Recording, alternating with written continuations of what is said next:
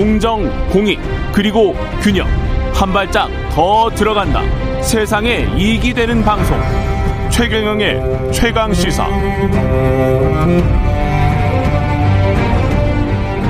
네, 윤석열 대통령 당선인이 어제 인수위 핵심 인선 발표했고요. 예상대로 인수위원장이 안철수 대표 내정됐습니다. 여가부 폐지 문제도 언급을 했고요.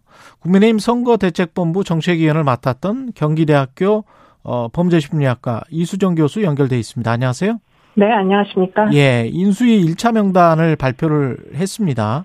네. 어떻게 평가하세요, 전체적으로? 음, 일단 예상했던 대로의 명단이다라는 생각을 많이 했고요. 예. 그리고는 이제 그 캠프에서 그 공약을 개발하셨던 팀들이 인수위에 많이 이제 그 옮기 그러니까 그 어, 선택이 되셔서 음, 어떻게 보면은 공약이라는 이제 국민과의 약속을 좀 더 명확하게 지키고자 하는 의사, 음. 아, 당선인님의 의사가 아주 확실하게 반영이 됐다. 이런 생각을 갖고 있습니다. 선거 때 말한 것을 그대로 지키기 위한 인수위다. 네. 예. 그, 또 이제 특별하게 능력 위주의, 어, 인사를 하겠다. 내각에서도 마찬가지고, 인수위도 마찬가지고, 그래서 여성 할당이랄지, 지역 균형이랄지 이런 것들은 뭐 고려하지 않고 일단 능력 위주로 보겠다라는 건데, 이 부분에 관해서는 어떻게 생각하세요? 음, 지금 그 일곱 개 분과와 뭐 두 개의 TF팀까지 그리고 한 개의 TV까지는 지금 결정이 된 사안인 것 같고요. 그렇죠. 그 안에서 보면 이제 그 굉장히 전문적인 역할들을 해야만 하는 이런 이제 그 뭐 주요 기능 중심으로 이렇게 상당히 통합된 이런 느낌을 갖게 되고요. 예. 그렇다면 결국은 이 그 부서들을 리드하는 이제 그 전문 인력은 그 음. 분야에서 정말 뭐, 어, 명망 있는 전문가가 아니면 사실 이런 기능들에 대하여 다, 아, 뭐, 포괄하여 전문성을 갖추긴 굉장히 어려워 보이고요. 예. 그러한 인사 원칙을 지금 어저께 발표하신 게 아닌가, 뭐, 특별히 뭐 어떤, 어, 이런, 이런 저런 것들을 배려하여 무슨 할당제나 이런 음. 것들은 그 적용하지 않으시겠다. 실력 위주로 하시겠다. 음. 이렇게 발표를 하신 것이라고 저는 이해하고 있습니다. 혹시 우려나 뭐 이런 부분들은 없습니까? 아, 물론 뭐, 여러 가지 이제 그 우려가 있을 수는 당연히 있겠죠. 음. 지금 현저히 이 부서가 현재 이제 정부 부처보다도 훨씬 축소돼 있기 때문에 숫자가. 예. 그렇기는 하나, 지금 아마도 뭐, 전문가들이 이제 포진을 하게 되면 지금 기존의 정부 부처의 기능들을 어떻게 통합하는 게 더 효율적일지 또는 어떤 특정한 정책을 집행하는 데에 오히려 통합이 더 도움이 될 그렇- 수도 있을 것이기 때문에 그렇죠. 그렇죠. 지금 현재로서는 제가 뭐라고 이제 그런 부분까지 코멘트를 하기가 상당히 어려운 단계로 보입니다. 지금 보면 기획 제 조정을 국무총리 같은 기능으로 본다면 외교안보, 정무, 사법행정, 경제 1, 거시경제, 경제 2가 산업 일자리, 과학기술교육, 사회복지 문화 이 합쳐서 이렇게 이제 일곱 개 분과인데.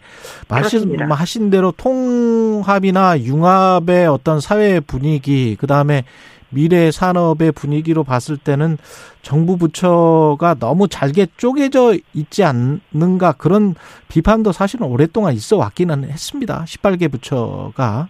네, 뭐 저도 그 의견에 동의하고요. 예. 지금 이제 사회복지, 보건복지부만 하더라도 지금 뭐, 어, 기존에는 문화관광부가 따로 떨어져 있었는데 지금 네. 여기 보면 사회복지 문화로 지금 묶여 있거든요. 그렇더라고요. 예. 네네. 근데 사실은 이게 문화라는 게 따로 독립적으로 존재하기보다는 이게 음. 여러 가지 그 다양한 이제 뭐 교육과도 연관성이 있고 음. 뭐 여러 가지 이제 연관성이 있을 거라고 추정이 돼서 지금 이렇게 에, 묶어 놓고 아마도 그 안에서 기존의 이제 정부 부처라는 게 사실 어, 부처 간의 벽이 굉장히 높거든요. 맞아요. 예. 그렇기 때문에 그것을 이제 어떻게 하면 좀 더 융합하고 뭐 통합적으로 좀 더 생산적으로 이제 어. 에, 목표를 결국은 국정 과제들을 이제 발굴해서 목표를 설정하셔야 되는데 그런 음. 과제 발굴에서부터 협력을 해야 될 부분들을 이제 묶어놓으신 것 같이 저는 이해를 했습니다. 예. 여성가족부 폐지에 대해서는 교수님도 찬성하는 입장이셨죠? 처음에는 이제 예. 제가 저는 이제 여성가족부의 그 정책위원이기도 했었기 때문에 음. 갑자기 이제 제가 알고 있던 모든 그 정책에 대한 이해도가 무너지는 이런 느낌을 잠깐 받았었는데요. 예. 그런데 이제 뚜껑을 열고 보니까 여성가족부라는 뭐 부처를 이제 그, 어, 없애는 대신에 그 안에 있는 정책들은 모두 더 강화하는 방식으로 음. 지금 공약을 만드시겠다라는 게 이제 목표셨어요. 예. 그러다 보니까 이제 권익국에서 하던 일을 지금 법무부에 예를 들자면 법무부에 음. 보내면 피해자 보호가 훨씬 더 잘 될 수도 있다 이런 생각을 이제 하신 것 같습니다. 권익 예. 아, 부서에서 하던 게 성폭력, 가정폭력 피해자 보호들이거든요. 음. 그런데 문제는 이제 그 그런 업무가 어, 수행이 되려면 예를 들자면 디지털 성범죄다. 그러면 영상물 삭제를 해야 되지 않습니까? 예. 그런데 그 삭제 드는 예산을 확보해야 되는데 그 예산은 여가부 예산이 아니고 아니겠죠. 예. 벌금 예산에서 오는 거예요. 예. 그러니까 불법 행위를 했을 때 내는 온 국민이 내는 벌금 예산이 있거든요. 음. 그런데 그 벌금 예산 어디 있느냐? 그게 결국은 법무부에서 총괄을 합니다. 그러니까 법무부에 이제 요청을 하지 않으면 연말이 되면은 예산이 떨어져서 영상물 삭제가 언제나 충분히 잘 안 되는 거예요. 예. 그렇기 때문에 결국은 이제 여가부의 기능들을 해당 부처로 보내시겠다. 예. 정책을 없애는 건 절대 아니다. 오히려 강화했다. 이렇게 이제 보시면 되겠고요. 예. 청소년 업무만 하더라도 여가부에서는 학교 밖 청소년이 추적이 안 됩니다. 얘네들은 음. 아직 주민번호를 안 갖고 있는 아이들이다 보니까 예. 교육 장면에서 사라지면은 학교에서도 추적이 안 되면 아이들이 어디 갔는지 알 수가 없어요. 음. 그런데 그런 청소년을 추적을 하려면 어릴 때 이제 아동 수당은 다 받거든요. 온 그 이제 아이들이 있는 집안에서 그렇기 때문에 보건복지부에 있는 아동 이 행복 뭐 시스템을 이제 추적을 하면 몇 년 후에는 아이들이 청소년이 되지 않습니까? 예. 그렇기 때문에 아동과 청소년을 잘라놓는 지금의 이제 보건복지부에 아동이 있고 여성가족부에 청소년이 있다 보니까 해야 되는 일들을 못하는 부분이 틀림없이 있었거든요. 예. 그렇기 때문에 그런 것들을 합치시겠다 이런 이제 어떤 정책은 보다 아, 전문화되고 강화된다 이렇게 보시는 게 더 맞겠습니다. 어떻게 보면 여성가족부만의 문제가 아니고 아까 저 일곱 개 분과 언급을 하신 것처럼 정부 부처의 전반적인 개편 이런 것들을 보관으로 가지고 있는지도 모르겠습니다. 인수위를 구성하면서. 네, 아마도 이제 오랫동안 이제 공조직에서 일을 하신 분이다 보니까 음. 뭐 지금까지 누적돼 왔던 문제들에 대하여 이제 특히 그 당선인과 뭐 당선인에게 정책적 조언을 하신 전문가 집단이 굉장히 많은 문제점을 아시고 계신 것 같아요. 예. 그래서 그런 이제 협력이 필요한 이제 부처들 위주로다가 지금 이렇게 음. 협력이 되도록 지금 일곱 개 아, 부서로 분과로 지금 설정돼 있는 게 아닌가 그런 생각을 하게 됩니다. 그러면 정부 조직법을 그 개정을 해야 될 텐데 이거는 이제 또 국회 통과 사안이니까 아무래도 협치가 중요하겠네요. 어떻게 될 것 같습니까? 제가 생각할 때는 예. 정부 조직법을 이제 이쪽에서 어 그 인수위에서만 어 비밀리에 이제 완성품을 만들기보다는 아마 음. 처음부터 민주당의 뭐 어떤 제안을 하는. 구할 걸로 음. 그리고는 아마 민주당에서도 사실은 이 정부 부처가 얼만큼 좀 넌센스한 이런 이제 부처 간 이기주의 때문에 있어요.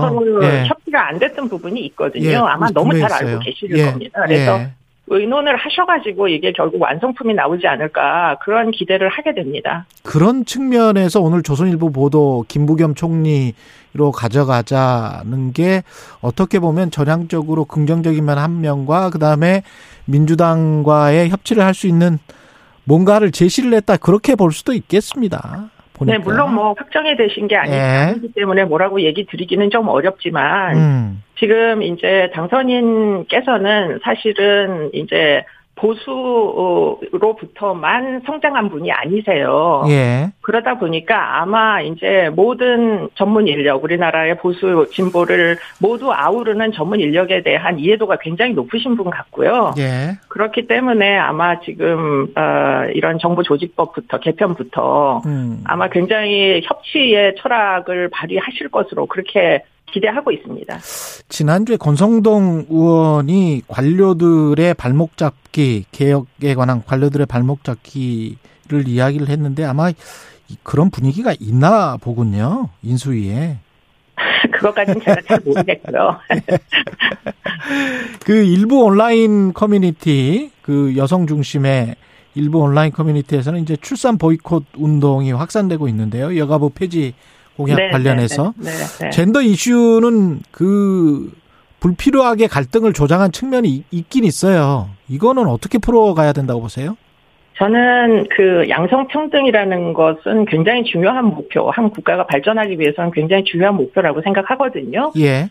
예, 그렇기 때문에 지금 이제 그런 철학이 공약 안에 굉장히 세세하게 다 들어가 있습니다. 저는 이제 최종 인쇄된 공약집에 273페이지부터 5페이지까지 제가 이제 많이 관여했던 사법공약 예. 반이 여성 정책이거든요. 아. 그렇기 때문에 디지털 디지털 성범죄를 이 젊은 여성들이 제일 두려워하는데 음. 이 부분에 대해서 훨씬 더 혁신적인 아이디어가 그 안에 많이 있습니다. 그냥 단순히 필터링만 할 게 아니고 잠입 수사를 대폭 늘리겠다 온라인에서도 그래서 어, 수사관들이 이런 디지털 성범죄를 미리부터 이제 포착할 수 있는 그런 국제 공조를 하겠다 이렇게까지 전부 다 기록이 남아 있어요. 예. 근데 문제는 이 선거는 캠페인이지 않습니까? 그러다 음. 보니까 사람들에게 가장 attention을 특히 지지자들로부터 attention을 가장 많이 끄는 방식으로 캠페인이 이루어지다 보니까 이게 공약이 홍보가 안 된 거예요. 국민들에게 제대로 알릴 수가 없었던 거죠. 예. 그래서 지금 이 세대 간의 아니 그 남녀 간의 이그 어 갈등 현상도 어 뭐 어떤 특정 연령대의 여성들이 공약에 대한 그 설명이 충분하지 않다 보니까 오해들을 많이 하시는 것 같아요. 음. 지금 공약에 보면 성폭력 무고죄라고 이제 캠페인에는 나갔지만 성폭력 무고죄의 문제만이 아니라 우리나라가 무고죄가 굉장히 많습니다, 사실. 음. 저도 재심 사건 지원하다 보면 진짜 얼두당토 않는 사람을 살인범으로 몰아가지고 정말 알겠습니다. 평생 교도소에서 보내게 그런 이제 일들도 벌어지는 데가 우리나라이다 보니까 봐야, 봐야 된다. 예. 강력 범죄에 대한 무고죄를 엄벌하겠다 이런 음. 취지거든요 지금 알겠습니다. 예. 경, 그렇기 때문에 지금 여기까지 해야 되겠습니다. 예. 네네 너무 걱정 예. 안 하셔도 된다. 경기대학교 범죄심리학과 이수정 교수님이었습니다. 네 고맙습니다.